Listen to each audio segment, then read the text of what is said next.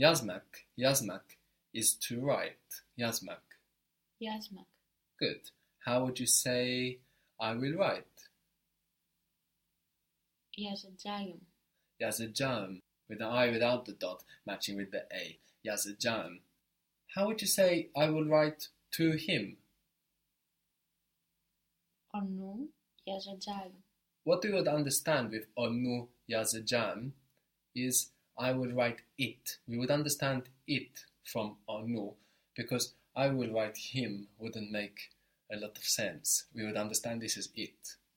To to get the meaning of I will write him, I will write to him. Of course, both of these are acceptable in English. In American English, you would say I will write him. In British English, you would say I will write to him. But to get that meaning in Turkish, we will need to him. So onu is him. What is to him? Ona. Ona, very good. So I will write him, I will write to him. Yazmak was to write. Ona yazacağım. Good. Ona yazacağım. Good. What does I want? İstiyorum. Good. And I don't want? İstemiyorum. Istemiyorum. Very good. So what was the sound that we were using for the negation with the verbs? Me or ma. Very good. Me or ma. And this e in the case of istemiorum, for example, is crushed by the i of ER. but it's me or ma originally. When we make the negative for the future, we're not going to crush any letters, we're just going to split them with a y. So, if you want to say, for example, I won't write to him, I won't write to him, let's build it up slowly. We have Yazmak. What's the first thing that we do? I remove mak. Good. And we left with? Yaz. Good. And then we put the negation. It's yazma. Now we need to add our will, our future sound. Yazmacağım. Do you put the accent before the negation again? Bravo, always in Turkish, you're going to put the stress just before the negation, a heavy stress. And generally, we don't have a heavy stress in Turkish, but here Turkish is using the stress as a grammatical mechanism to alert the ear to the fact that we're speaking in negative, even before you hear that m sound. So I will not write. Yazmacağım. What you did actually was to crush one A with another A. There, no? Yazmacağım. But actually, we need to keep both. We separate them with a Y. So we have Yaz, Ma, Yajam. So it's a mouthful. Do it slowly. Yazmayacağım. Very good. Yazmayacağım. Very good. What was to take or to buy? Almak. Almak. How would you say? He will take it. She will take it. Alacak. alacak. They will take it, they will buy it. Alacaklar. Alacaklar. Good. They will not take it, they will not buy it. Almayacaklar.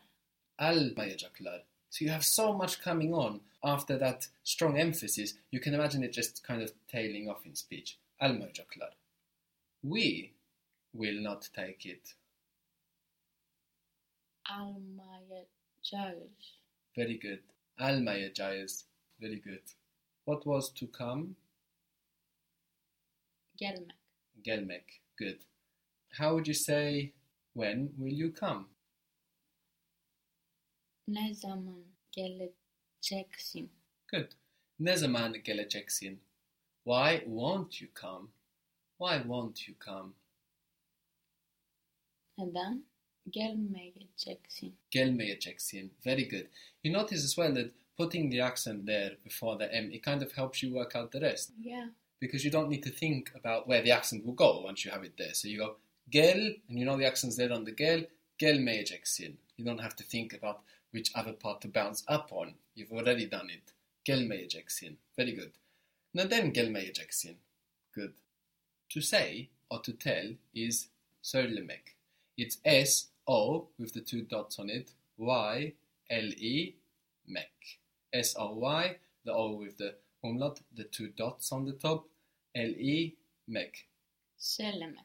Good. And remember, we can just import this vowel sound from bird, from first. So we can go first, uh, soil, söylemek. Söylemek. Very good. How would you say I want to tell you? And here in Turkish, we mean to you. So even though we don't necessarily say this to in English, we still need to think about whether the meaning is to you. Sana. Söylem. Söylem. To get over this insecurity, go back to bird first and import the sound. Bird. Ö. Söylemek. Good. We did the same with görmek for to see, no? Bird, görmek, söylemek. So I want to tell you, Sana. Söylemek. istiyorum.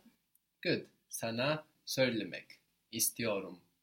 The word for one in Turkish is bir, bir. Bir.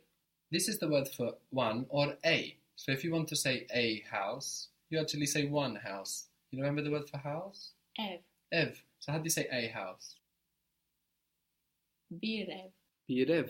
And we said that ev by itself can mean a house. So this bir is actually optional. You remember the word for car?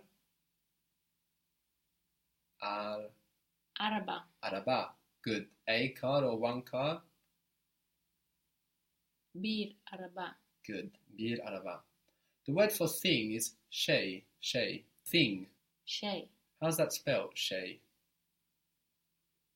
Is it like the S with the tail? Very good. The S with the little tail, and then EY, shay. That's the word for thing. How do you say one thing or a thing? Bir şey. Bir şey. Good. And this is the word for something. Something. So I want to tell you something. I want to tell you something. Let's start with the to you. So what's to you? Sana bir şey söylemek istiyorum. Good. Sana bir şey söylemek istiyorum. Very good.